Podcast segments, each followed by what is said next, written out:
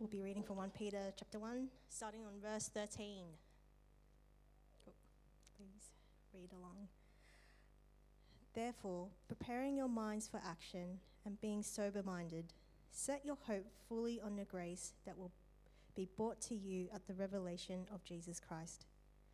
As obedient children, do not be conformed to the passions of your former ignorance, but as he who called you is holy, you also be holy in all your conduct, since it is written, You shall be holy, for I am holy. And if you call on him as Father, who judges impartially according to each one's deeds, conduct yourselves with fear throughout the time of your exile, knowing that you were ransomed for the futile ways inherited from your forefathers, not with perishable things such as silver or gold, but with the precious blood of Christ, like that of a lamb without blemish or spot. He was foreknown before the foundation of the world, but was made manifest in the last times for your sake, who through him are believers in God, who raised him from the dead and gave him glory, so that your faith and hope are in God having purified your souls by your obedience to the truth for a sincere brotherly love. Love one another earnestly from a pure heart, since you have been born again, not of perishable seed, but of imperishable, through the living and abiding word of God. For all flesh is like grass, and all its glory like a flower of grass. The grass withers and the flower falls, but the word of the Lord remains forever. And this word is the good news that was preached to you. So put away all malice and all deceit and hypocrisy and envy and all slander. Like newborn infants, long for the pure spiritual milk, that by it you will grow up to salvation. And if indeed you have tasted that the Lord is good. Morning, everyone. Just before we play the video, uh, my name's Josh. Great to see you. I'm one of the pastors here and up at Wild Street. Um, thank you. My lovely assistant Andy is going to bring over some water. Is there anything he can't do? What a guy.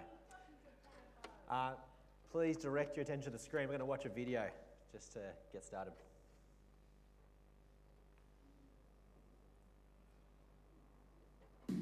To answer that question, we set up a hidden camera experiment to see if this woman would stand up at the sound of this tone. Simply because every you might be never go along with this.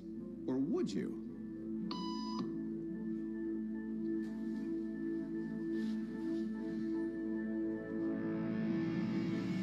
After just three beeps, and without knowing why she's doing it, this woman is now conforming perfectly to the group. But what happens if we take the group away?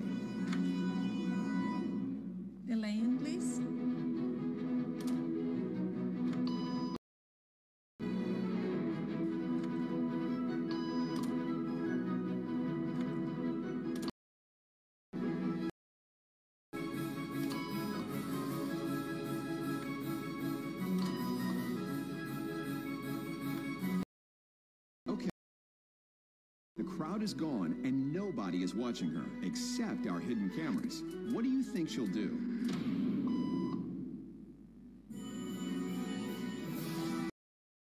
Now conforming to without them even being there. How good's that?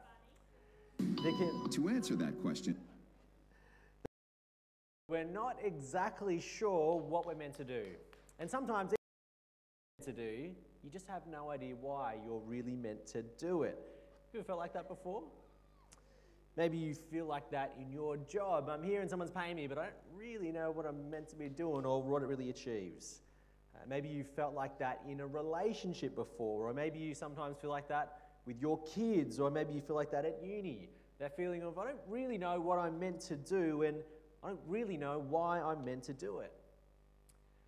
I reckon that lots of us can feel like that when it comes to our faith.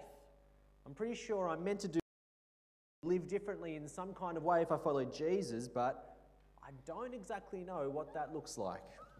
And I don't fully get why I'm meant to do it.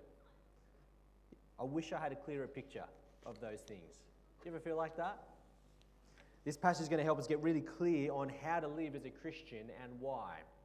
Uh, it's going to be a challenge. It's going to be a, a challenge to those of us who know lots and lots about the Christian faith, about the spiritual truths in God's Word, because it's possible to be lots and lots, but doesn't change lots and lots as our knowledge grows. Is that you? This passage is going to show us that that can never be the case. Knowing God will change if you've genuinely understood it. Uh, but that also might not be you. Might, you might just be someone who thinks that I know what Christians do. Christians follow the rules, right? Uh, and the reason why you follow the rules isn't that hard. It's so that you can get to heaven. That's kind of the way that religion and Christianity works. This passage is also going to show that that is completely wrong. Yes, we'll see that it matters how God's people live, but it's for a completely different and much more profound reason than you'd expect. And it's actually something that impacts you regardless of whether you have a faith or not. So, how do you live as a Christian and why do you do it? Well, in this passage, Peter gives us five commands. He sets out five live the Christian life. And even more significantly, he gives us the profound reasons why for each one. So, and we're going to see the reason for why he gives each one. How do you live as a Christian and why? Let's get stuck in. Have your Bibles open if you don't already. Point one live in hope because you have a living hope. What's the command?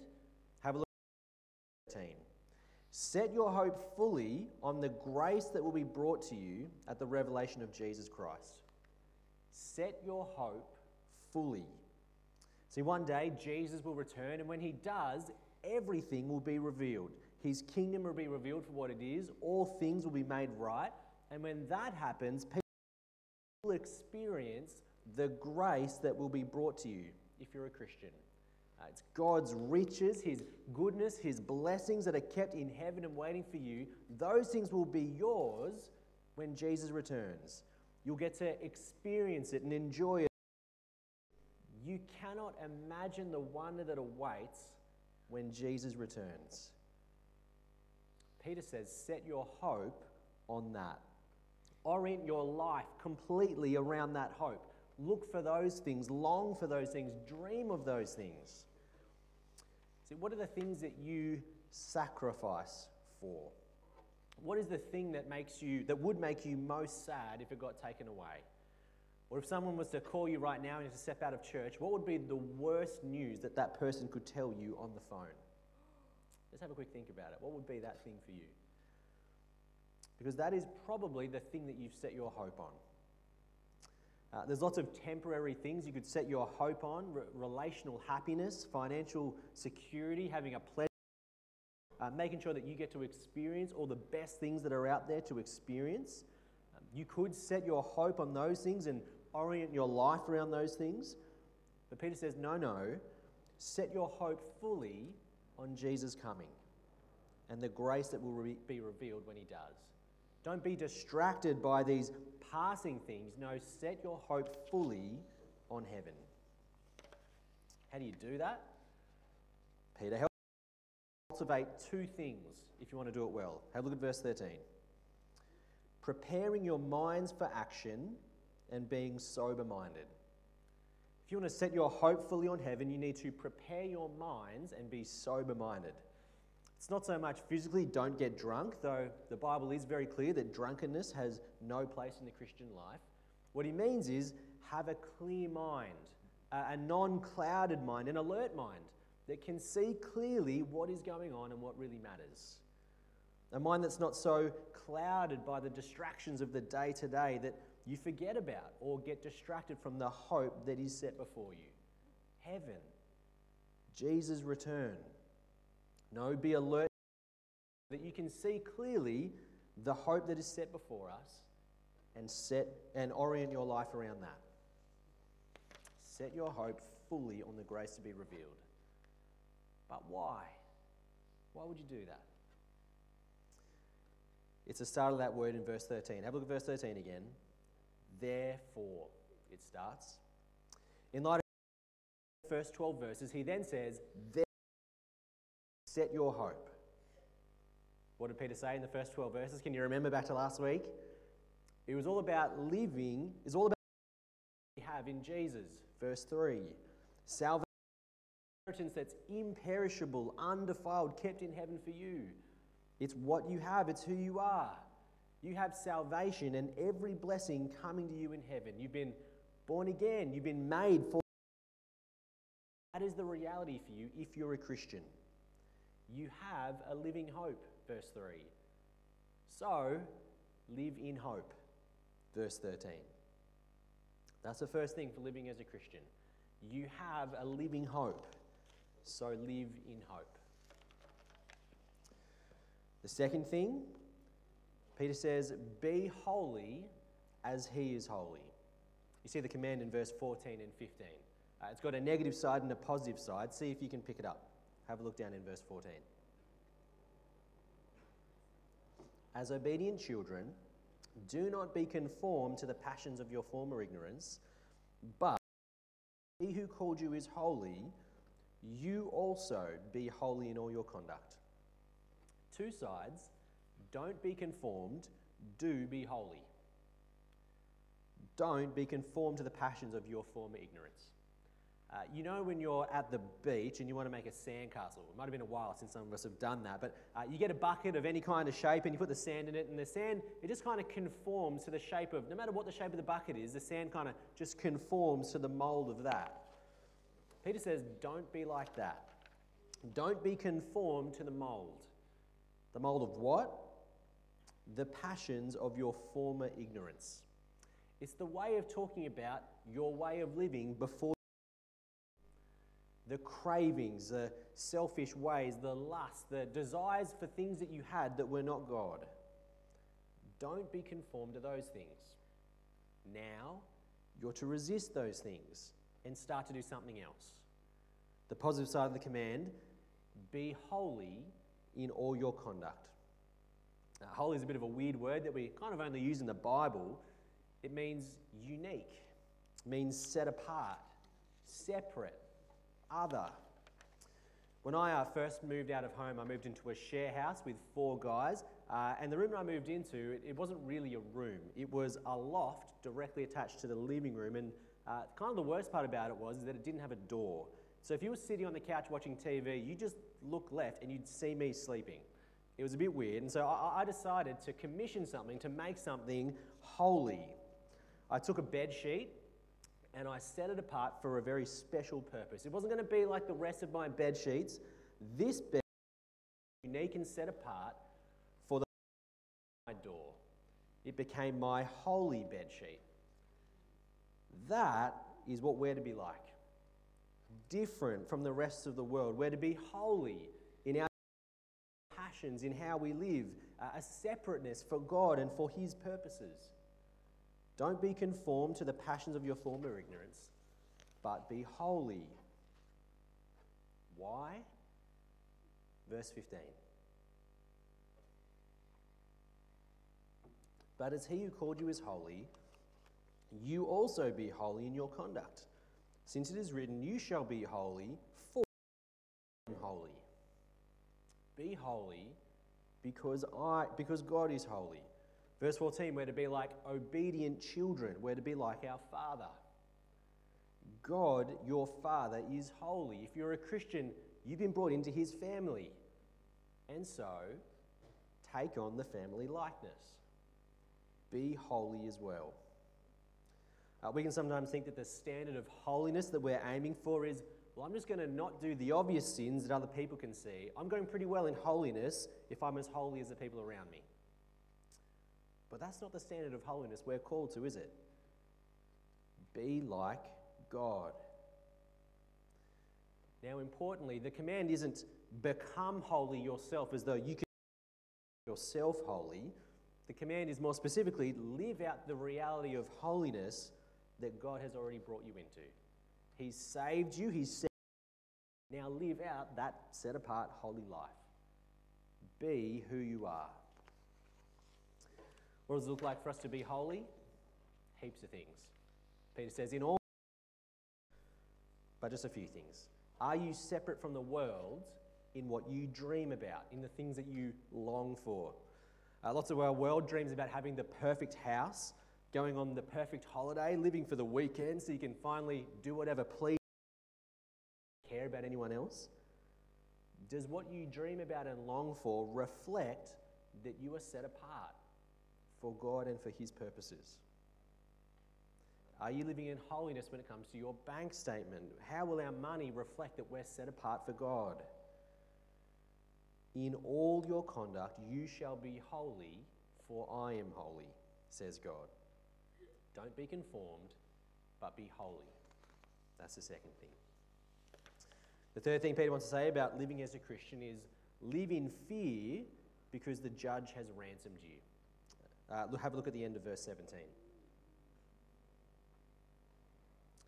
Conduct yourselves with fear throughout the time of your exile. We live here on earth as exiles. Rod showed us that foreigners, strangers. This world is not our home, we're just passing through. Here for a short time and on our way to our true home in heaven. And Peter says that while we're here on this kind of short camping trip, we're to conduct ourselves with fear in awe before taking him seriously, not taking him lightly, not dabbling, it doesn't really matter, but being clear on how holy, big, and powerful our God is and responding with an appropriate fear and reverence. Why? Two reasons. First, he's the impartial judge. Have a look at verse 17 again. And if you call on him as Father who judges impartially according to each one's deeds. If you're a Christian, God is your Father, but he is also a impartial judge. All of us will one day stand before God and be called to an account for our lives. Christians, though we'll be saved by the blood of Christ, will still have our deeds brought before the living God and judged. That is a terrifying prospect, isn't it? And that's exactly the point. Have a right fear and reverence for God in your conduct now because that day is coming. When I was in primary school, I used to uh, exchange secret notes with a girl. Uh, my friend would kind of pass it on to her friend, who'd pass it on to her, and then it kind of come on the chain on the way back to me. Uh, it'd be things like, I like you. Do you like me? I'd, and uh, notes that we kind of exchanged for most of the year, and I put it in a secret drawer in my room, thinking no one is ever going to find this. Uh, I wanted to keep it a secret from my family.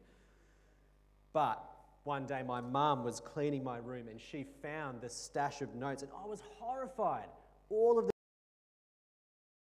It probably wasn't a great hiding spot. It wasn't Fort Knox, like that drawer. And it's the same for us. There is a day draw the things that no one has seen, the things that we try to keep hidden from other people, that is going to be opened and brought before the living God.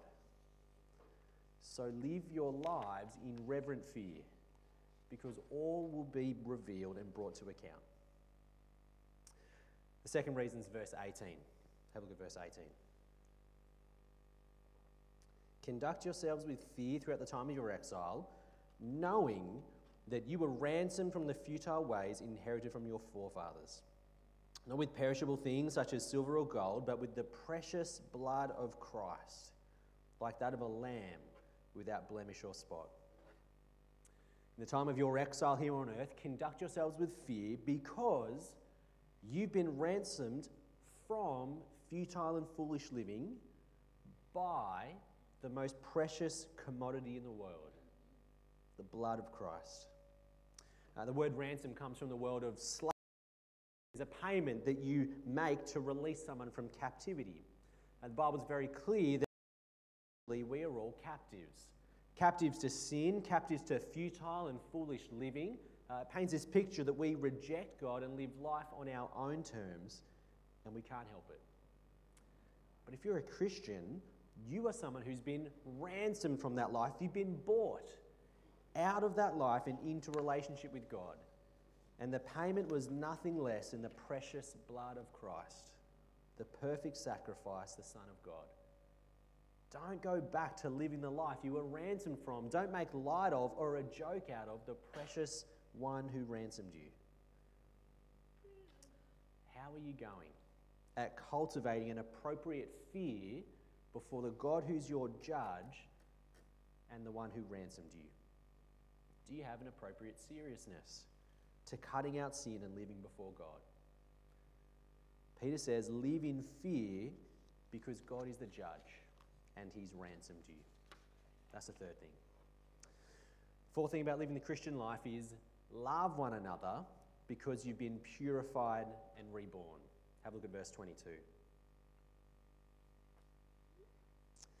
Having purified your souls by obedience to the truth for a sincere brotherly love, love one another earnestly from the heart.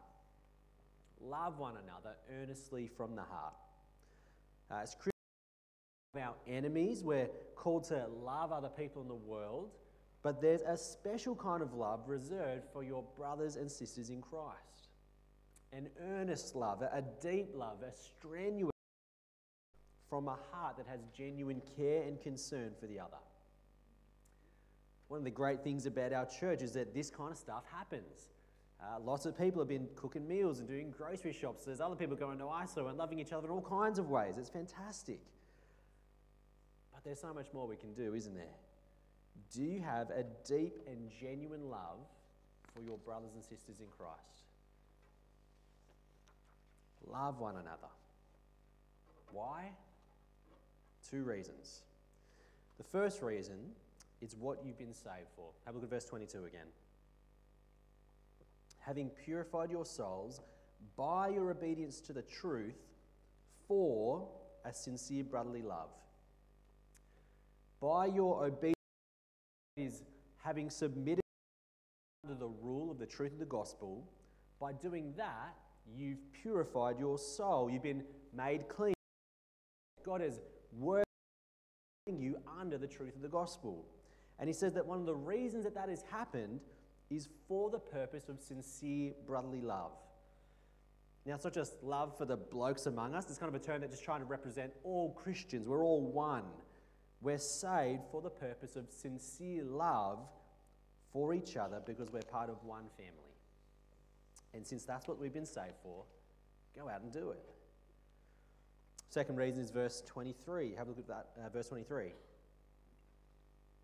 Love one another earnestly from a pure heart, since you have been born again, not of perishable seed, but of imperishable, through the living and abiding Word of God. For all flesh is like grass, and all its glory like the flower of the grass. The grass withers and the flower falls, but the word of the Lord remains forever. And this word is the good news that was preached to you. Love one another because of the eternal nature of salvation. We've been born again, not of perishable seed, but imperishable seed, through the eternal word. You've been made a completely new person with an eternal salvation, so love one another. Love one another from a pure heart because you've been purified and reborn. That's the fourth thing. Peter's got one more thing to tell us about living the Christian life. Number five, long for pure spiritual milk in order to grow up in salvation. Uh, when you look at it, it kind of seems like verse 1 is the main command. Verse 1 says, uh, So put away all deceit and hypocrisy and envy and all slander. Uh, but really, having put away all malice and deceit and so on, it's kind of the thing that we're meant to do before enduring the main command, which is verse 2. Have a look at verse 2. Like newborn infants, long for the pure spiritual milk. Uh, this picture is my infant. This is Marley, and that is her longing for milk. This is pretty much our entire life at the moment. When she's longing for milk, there is nothing you can do to satisfy her except stop everything you're doing and give her milk.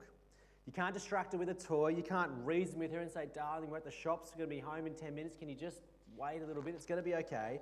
No, when she longs for milk, which is pretty much always, all bets are off. She kind of goes into tunnel vision for one thing and one thing only. Peter says, Be like that. Long milk. Not physical milk, but spiritual milk, the truth of God's word. Crave it, long for it. Don't be distracted by other things, don't be satisfied by other things. Cultivate a deep desire for the truth of God's word. Crave spiritual milk. Why? Verse 2 that by it you may grow up into salvation, if indeed you've tasted that the Lord is good. If you're a follower of Jesus, you've tasted how good God is. That's what we looked at last week. You have an incredible hope and inheritance. You've tasted the Lord is good. So keep feeding on spiritual truth. Grow up in your salvation. We want to be mature in our salvation. We want to have deep roots in our faith. So long for pure spiritual milk. Five commands, five to live out the Christian life. Set your hope fully on the grace that will be brought to you. Don't be conformed, but be holy. In the time of your exile, conduct yourself with fear, love from the heart, and long for pure spiritual milk. Hope, holy, fear, love, and long. How are you going in these things? One of the dangers for us will be to kind of take on this information and then do this week exactly the same as you did last week. What part of the Christian life do you need to grow in and make changes in this week? Do you need to be less caught up in this world? Do you need to hold more loosely to the things of this world and work on setting your hope more fully on the hope of heaven? Or are you someone who needs to cast off the passions of your old life, the life before you knew Jesus, and grow in an area of holiness to be more like God? Or do you need to cast off your cavalier attitude towards God and cultivate an appropriate fear and reverence in your actions and attitude before Him? Or are you someone who hasn't really in the Christian community? You know you've kind of been keeping everyone at a distance for whatever reason and not loving your brothers and sisters deeply. Do you need to change that? Or do you love the community but you don't really care much for the truth that shapes it? Do you need to grow in longing for the spiritual truths found in God's Word? Which one of those do you need to grow in? Probably all of them, but which one do you need to grow in the most? What's, what's one thing you could do this week to help in that space? See, to say I'm going to want to grow in my kind of hoping in heaven this week, it's kind of hard to do if you don't think about what it looks like. I'm just going to look at clouds and hope more this week. Uh, that's not really going to work. I just want to give you 30 seconds just to think about which of those areas you want to grow in and what's, what's one thing you'll do different this week compared to last week to grow. I was going to give you 30 seconds.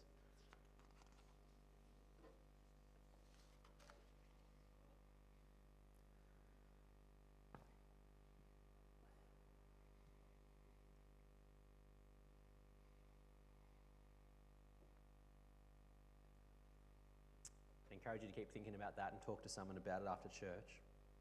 He's given us five commands, but even more significantly, he's giving us five profound reasons. Did you notice what all the reasons were about?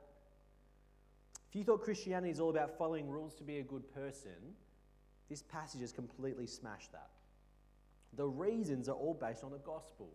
What God has already done for you, who He's already made you to be. See, we already have the command is just to live in light of it. Don't try to get it, it already belongs to you. It's been been made holy and brought into God's family.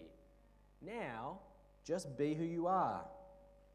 The command is live in reverent fear because you've been ransomed by the precious blood of Christ. It's love because you've already been born again through the word of God. It's long for spiritual up in the salvation that already belongs to you. Do you see? Christian living is all response to the fact that we've been saved and that God has already poured out his blessings on you. It's never in order to earn those things. What a great blessing that is. If you're someone who doesn't have those things, if you don't know if you have salvation, the assurance of heaven, or that you're part of God's family, the great news is that you don't have to live in a particular way to earn those things. You can have all of those things as a gift. You just have to receive it. And we're going to look at that gift more next week, so please come back. But for those who already have all those things, if you're a Christian, how do you live now and why? Live holy lives now, not because you need to get anything from God, but because you already have everything from God. Live holy lives motivated by the gospel. Let's pray. Heavenly Father, thank you so much that even when we deserve nothing from you, you've chosen to give us everything. Thank you for the living hope that you have kept in us, waiting for us in heaven. Thank you for saving us by the precious blood of Christ. Thanks for making us holy. Thanks for re- making us reborn by the gospel. You have done so many good things for us, and we pray that we would respond in faith and obedience. Uh, we pray we wouldn't be those who hear your word and remain unchanged. We pray that we would set our hope fully on the good news of heaven, not on the things of this world. That would be holy like you, our Father. That we would recognize you for who you truly are and live in reverent fear. That we would love one another because that's what we've been saved for. And that we would long for your word and for the truths that are in it, that we might grow up in our salvation. And we pray these things in Jesus' name. Amen. Thanks, Anna.